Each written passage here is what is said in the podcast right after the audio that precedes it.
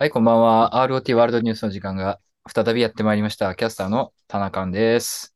この番組は世界中で起きている様々なニュースについて紹介するニュース番組となっております。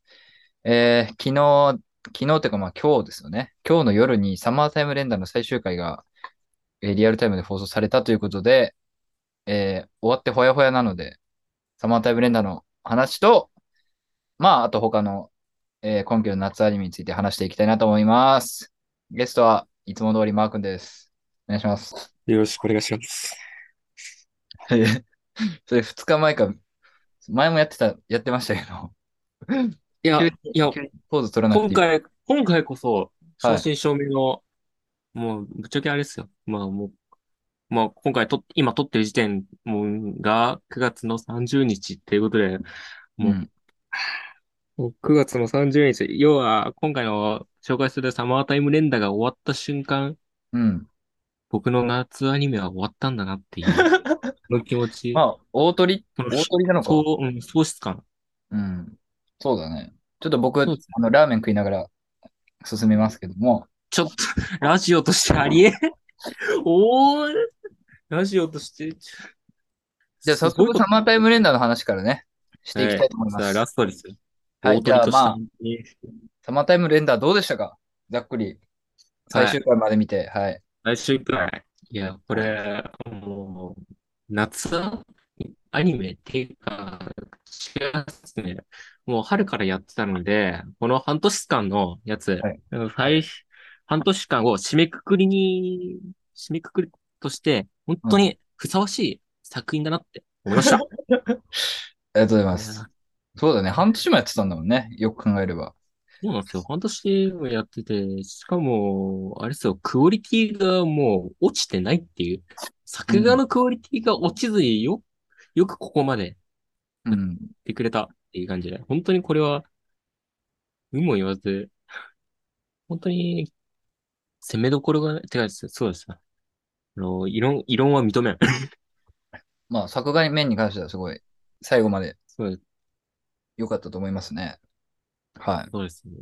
まあでも確かにサマータイムレンダー終わって、マジで、あもう夏は終わったんだな。今年の夏はもう終わりだなっていう雰囲気がバンバン。いや、ずるずるいですよ。あのー、だから、サマータイムレンダーっていう、まあ、要は、舞台はあれじゃないですか。夏休みっていうか、みんな本当に夏休みのところで、なんか、大学生の人だったら、もしかしたら帰省するとか、そういうタイミングとかあったり、で、普通に高校生とか学生のやつら人たちは、その自分自分のところで夏を過ごしてやるって感じのやつで。うん。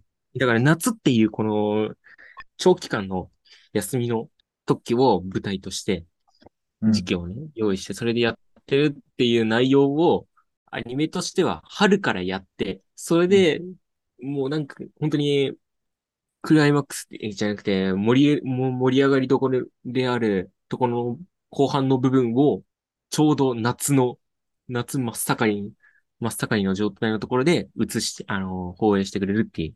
はいはいはい。めっちゃいいじゃん。ドンピシャですよ、こんなの。うん。ドンピシャのとこに当てはまって、これで終わりで喪失感が拭えない状態になるって、みんな絶対見越してることですよ。ひどいっすよ、こんなん。制作人スタッフ、あれっすよ、この人食えねえじゃねえかよ。食いたくねえな、おい。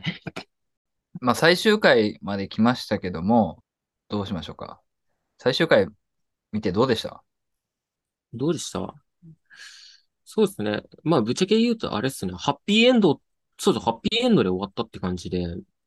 そうだね。まあ、ちなみに、もう、あの、聞いてる人も見た前提で話、話していくんで、もう、バンバンネタバレというか、どういうことがあったかっていうのを話していくんですが、まあ、最終回は、まあ、ぶっちゃけエピローグっていうか、あの、まあ、おまけっちゃおまけですよね。一応、はい、そのシデと、ラスボスのシデとの戦いは、えー、この前の話で終わってて、で、一番最終回は、その、ループがもう完全に終わって、もう元から断ち切った状態で、その世界はどうな、その世界線はどうなってるのかっていうのが描かれてましたけど、それはどどうでした？最終回だけに関しては。最終回だけ見たら、いやー、最終回だけ見たら、いやー、最後の最後でラブコメっていうか、本当にキュンキュンするところ作ってくれたなー って。はいはいはい。いや牛落としみたいな。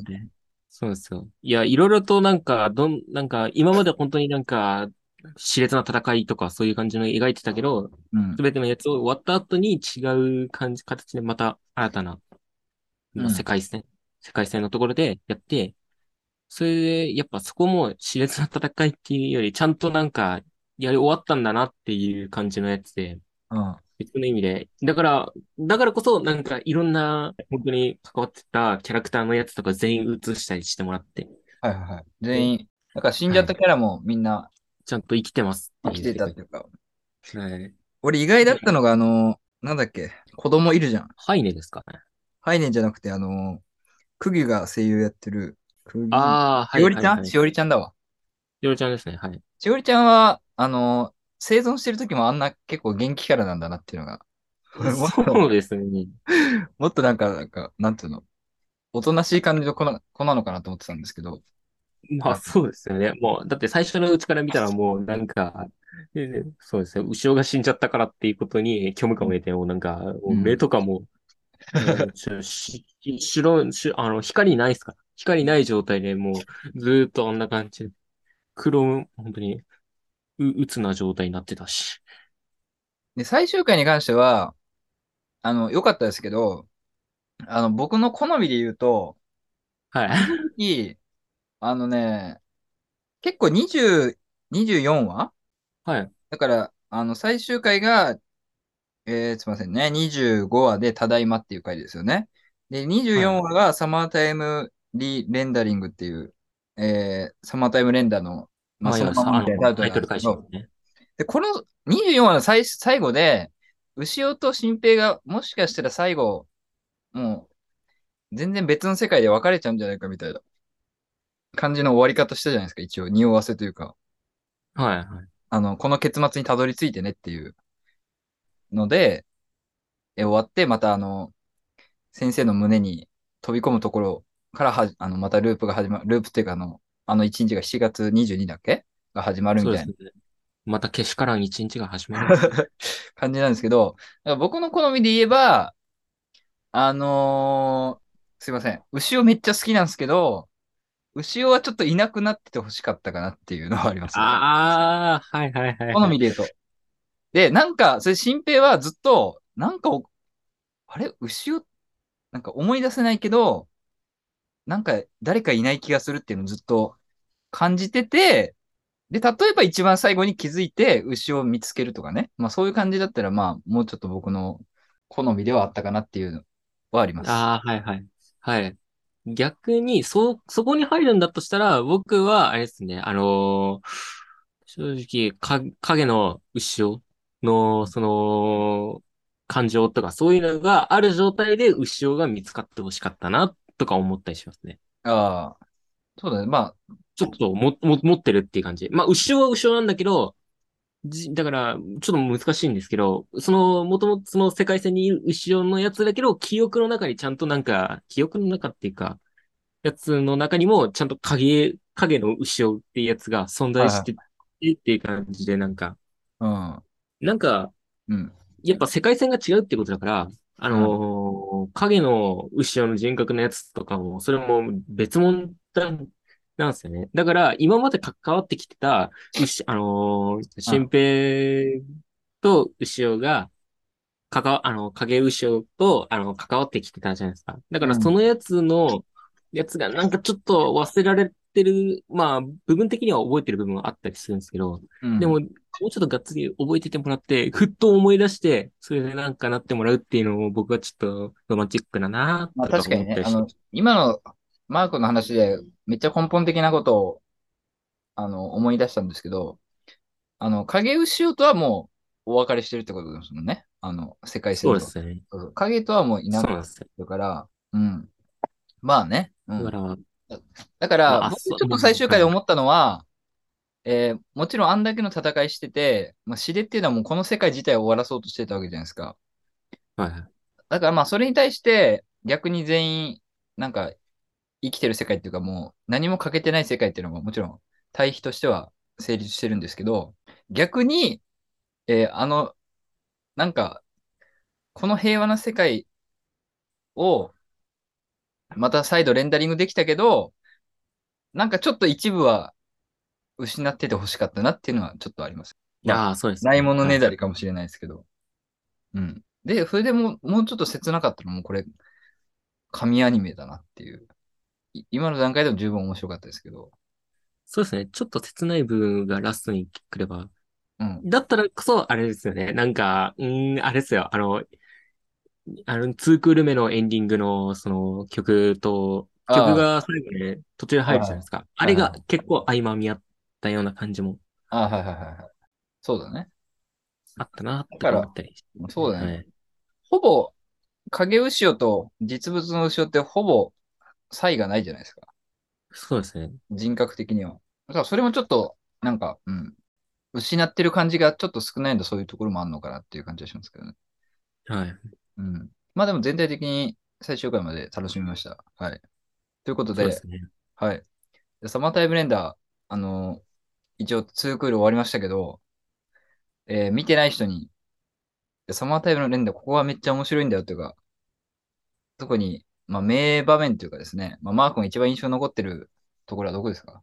そうですね。もう、か、数多すぎるけどなまあ名場面じゃなくてもいいけど、まあ、サマータイムレンダーの一番、ここが一番面白いっていう、結局。ここが一番面白いですか結局ここが一番面白かったなっていう。いや、結局は、そうですね。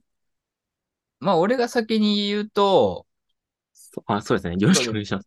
全体振り返ってみると、えー終盤のバトル展開は面白かったんだけど、えーこれはまあちょっとやや、まあこれもまたないものねだりになるかもしれないんですが、あの、結構割とラスボス戦を、あの最後結構抽象的な空間でやってたじゃないですか。現実とは違う、もう一つ上の次元というか、はいはい。地でとの戦いで。で、なんかあそこ、今まで結構緻密に、あの島で、せあの、戦略組んで戦闘してたわけじゃないですか。はい。で、最後の戦いの時に結構こう、背景とかうわーってなってる状況で、もちろんあそこでも駆け引きとか、すごいスローモーションで、めちゃめちゃ、あの、通じ合ってるっていう駆け引きみたいなのはあったけども、あの、他の映画とかでも結構あるんですが、最後のラスボスを結構、なんていうのかな、広い、なんでもない、なんでもありな空間でやることによって、ちょっと大味感が出るっていうか、それまで緻密にしてきた分、ちょっとなんか、雑とまでは言わないけど、なんかまあちょっと大味な感じがしちゃうんで、なんかそれに比べると、やっぱり最初の方の何回もループして、何回も、えっと、その一日繰り返して、だんだんその新平が真相に近づいていくっていうか、で、真相に近づくんだけど、あの、絶望、あの、例えば影見にやられたりとかで、その絶望感とか、あの辺はやっぱ一番、結局なんだかんだ、あの辺が一番面白かったかなっていうのは振り返って思う感じですね。はい。はい。そうですね。すごいですよね。なんか、そうですね。僕自身もさ、そうですね。序盤の方とか結構衝撃、今でも覚えてる衝その衝撃って言ったらやっぱ序盤の方の部分なんですよね。うん。僕もなんかそういう、まあ、この話、このやつを見るっていう感じのところで、最初の、まあ、1話の部分とか見、見た時の衝動っていうやつは、なんで、まあ、ミオがもう一人いるんだって、それでそいつになんで殺されてしまうんだっていう衝撃確から始まって、そこからまたなんかループが始まるっていうこの衝撃。うん。で、それが始まって、それも主人公もなんか分からずじまいのところで、なんかその、まあ、その前に起きた記憶っていうやつを受け継ぎながら、いや、このままじゃミオが死んじゃうっていうふうに思いながら、もうなんか、心の、あそうですね、考えるままにそのまま走ってってやった状態でも、やっぱどっかでなんか殺されてしまうって感じで。で、そこからだんだんと、あの、自分自身に、が、あの、ループしてるってことを分かり始めて、そこから戦略をず、えーずんとこうと、うん。ね、練っていき、いろんな人たちもちゃんと理解してもらえるような感じ。だけどなんか、理解してもらえるかどうかわからないっていう状態のところで、あのーそう、闇雲にっていうか手探りながら、まあ多分そういうループ系のやつ、例えばそうですね、一番強いのは多分リゼロの方なんですけど、うんリゼロから始まる異世界生活とか、そこら辺のやつがめっちゃ強いんですよ、ループもんで言えば。その時の主人公であるスバルってやつも、なんか結構なんかループするって、まあいわゆる死に戻りなんですけど、死んで時を戻すっていうセーブポイントの方に戻るって感じなんですけど、うんその場合本当人に言うことができないんですよ。ループしてるっていうことを。はいはいはい。が、まあ、だそう考えると、サマータイム連打の、えー、新平のこういう気持ちのやつとかって最初の方って、やっぱ人に言うことができなかった。だけど、打ち明けることができて、みんな理解してもらえたっていう話に対しては、この話っていうのは本当にすごい、あの、みんな協力してもらえるっていう立場にあったっていう感じで、本当にすごい素晴らしいもんだなって思いますね。うん。だから、序盤の方の、そのループしたところにいて、だんだんと仲間が増えていきっていう、この過程っていうのは本当に、いや、こういうことが起きなかったら、序盤の方のこの、あ、違う、後半か、後半への、あの、こういう大乱闘のやつ感じのうん。戦いっていうのは、なし得なかったなっていう思いですね。はいはいはい。サマータイム連打ね。うん。はい。面白かったですよ。そうですね。あとはやっぱキャラクターが良かったというか、やっぱ結局それぞれ、あの、見せ場というか、あの、落としどころは一応は描いてたなっていうのは。なんか最終回まで見るとやっぱり主人公の新平と牛尾が結構、なんていうのかな、主役でやってるんだけど、やっぱひずる先生もそうだし、まあ、ミオもそうだし、あとはそう、そうだね、土方、土方そああ。う。うんあの、一般人のね。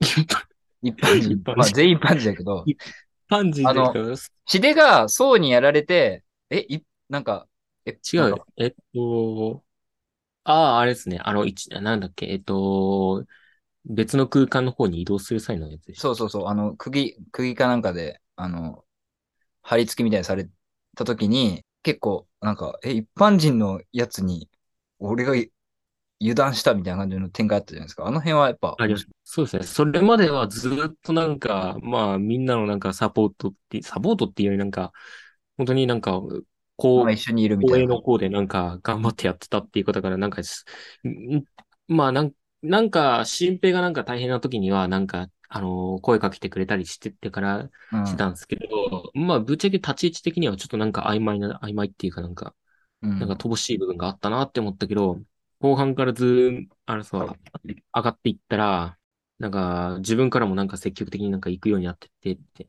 うん。そうなんですよ。でも、ぶっちゃけなんか、あ、でもそっか、フォーカス当てた部分は、あれですね、あのー、南方寺院の、うん。ひ、ひ、あ、て、ひ南方じゃねえ、南方でしたっけ？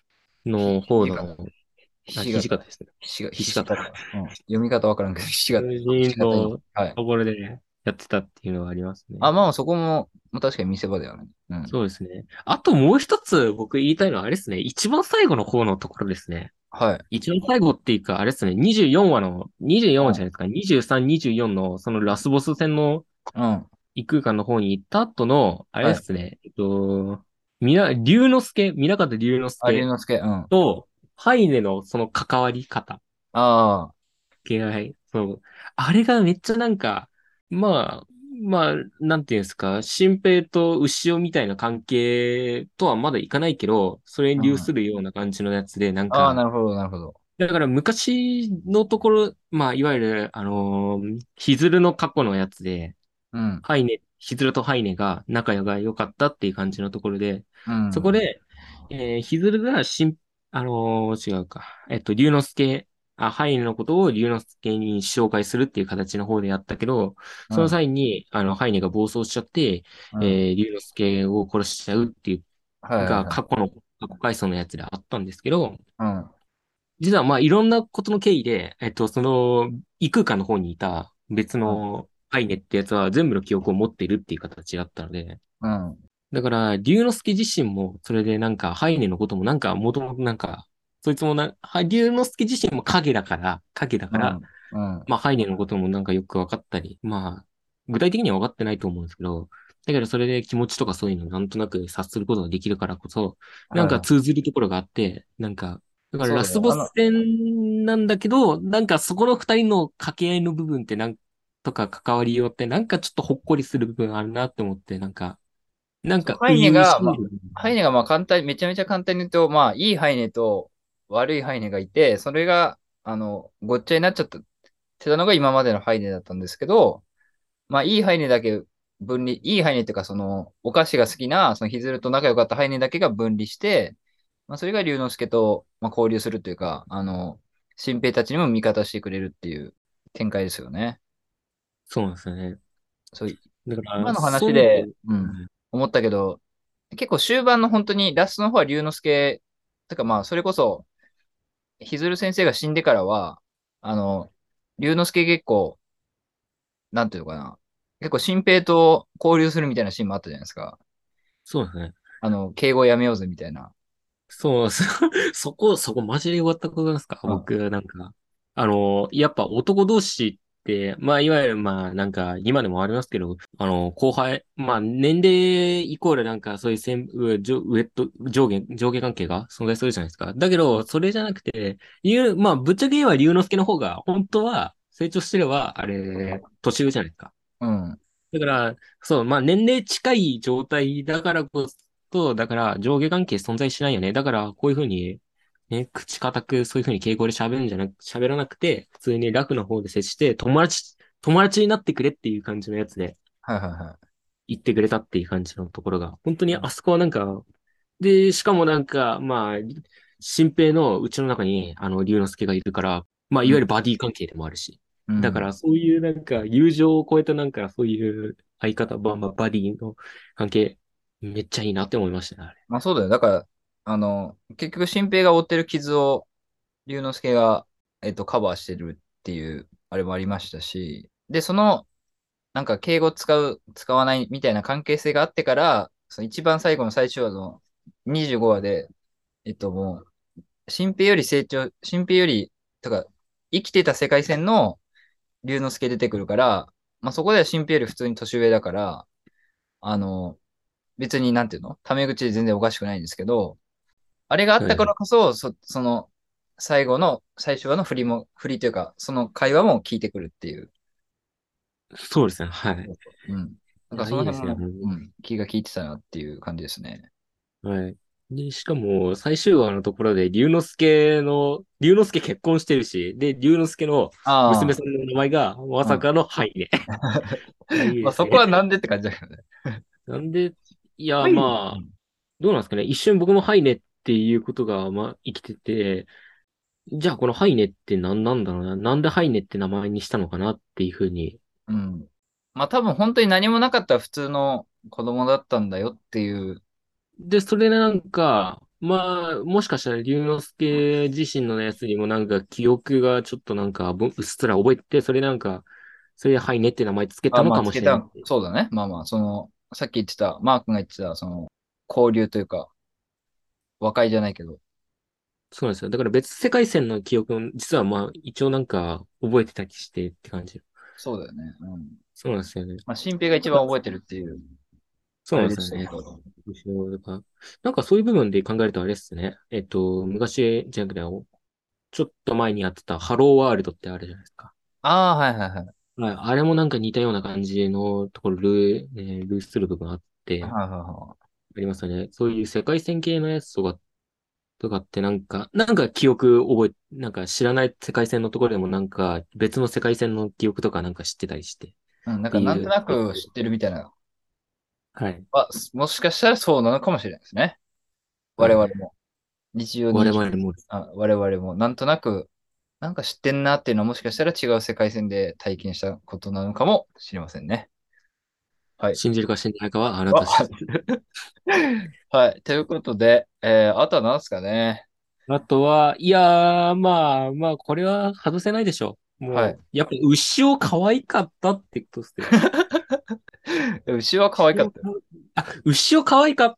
牛尾とミオがめっちゃ可愛いってことは、まあ当たり前なんですけど、はい。あの、実は、あのーいや、まあ最終回の方を見見てて、実はツイッターの方もちょっとペラって見てたときに、うんえっと、その、ミオ役の人がツイッターの方で、はい。えっと、最終回のことでちょっと触れてたんですけど、うん実はミオって最初の方、えっと、なんていうか、臆病っていうか、そう、なんか、自分がなんでっていうふうに自分に対してなんか悲観してる部分があったんですよね。後ろめたいっていうかなんか、はいはいはい。部分があったんだけど、最終回になった後に、えっと、まあ、夏祭りがありまして、ん神社の。うんその時に、また、まあ、世界線、前の世界線通り、うん。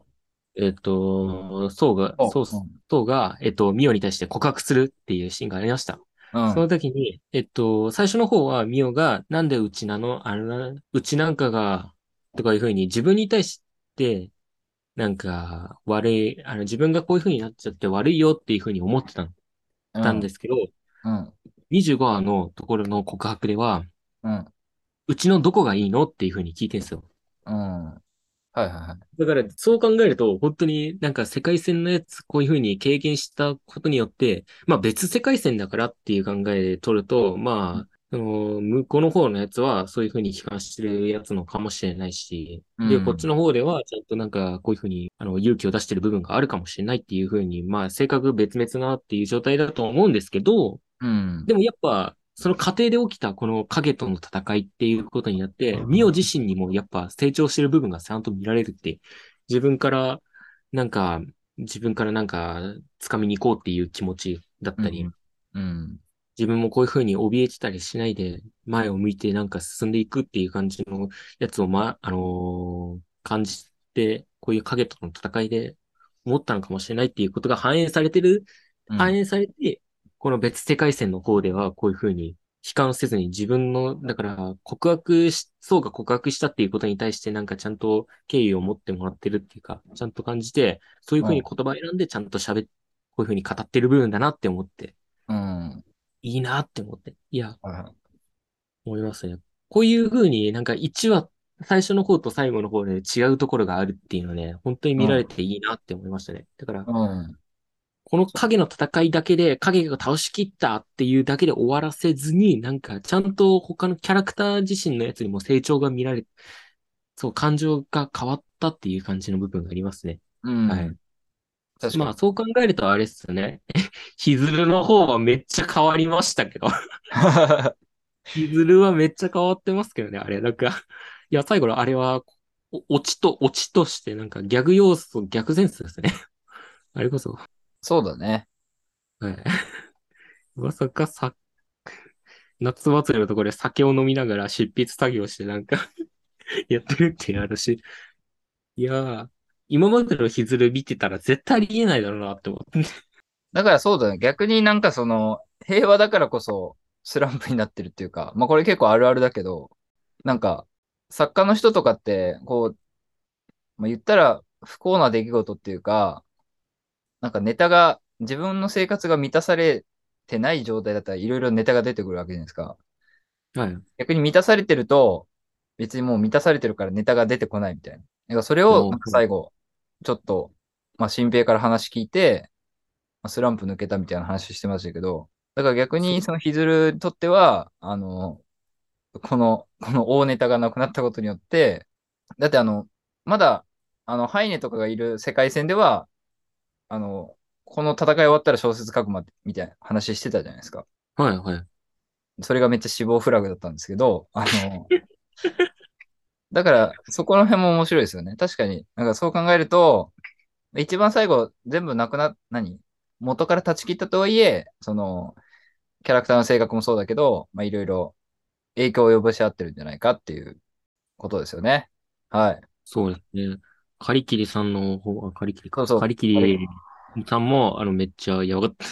いや、うんあの人はもう、あれっすね、もう人格っていうか、体型、そうですね、体型的にもう変わり果ててるっていうか、だからまあ普通に、あの、なんていうの、家計は続いてるっていうか、っていう描写ですよね。言うたら。そうなんですね。うん。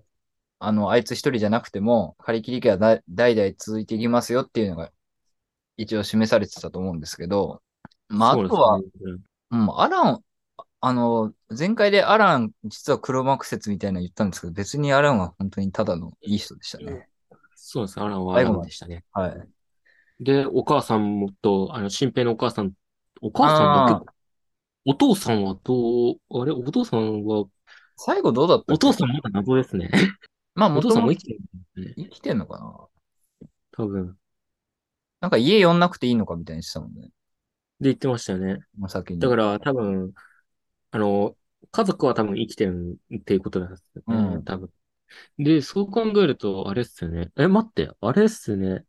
えっと、えっと、えっと、ひ、辻方夏、えっと、あれっすよ、あの、宋と、宋のおうん。父さんである、うん。聖堂うん。さんは医者のね。出てないんじゃないか？ああ。まあ、最終話出てなかったかな？出て、そうなんですよね。出てなかった。全員出てると思ってるけど、まあ、それこそ、カリギリのあの、とか、詩でだった本体は出てないわけだからね。ですね。うん。だから、そう考えると、あれなんですかね。えっと、お父さんお母さん系の、だから、あでも、そう生きて、まあ、出てないだけで多分生きてますよね、多分。もしかしたら。うん。でも、この二人っていうか、この人の願いのやつって、影の方に、えっと、自分を飛ばして、それでなんか蘇え、だから影のところで一生、夫婦とうん。もになんか、はいはいはい。安っていうことが目的な理由だったんうん。ですから、うん。まあ、そうだね。だから結構、もしかねしたら、もうちょっと、もう一回見たら、あーってなるかもしれないね。そうなんですね。ちょっと、まだ考察しがいがある部分があったりしまそうだね。ちょっと。昨日リアタイで見てそれ切りたから、もうちょっと、また配信とかあったら。はい。ということで、残り、あの、このズームでは40分区切りなので、残り4分ぐらいなんですが、じゃあ最後、サマータイム連打のまとめ。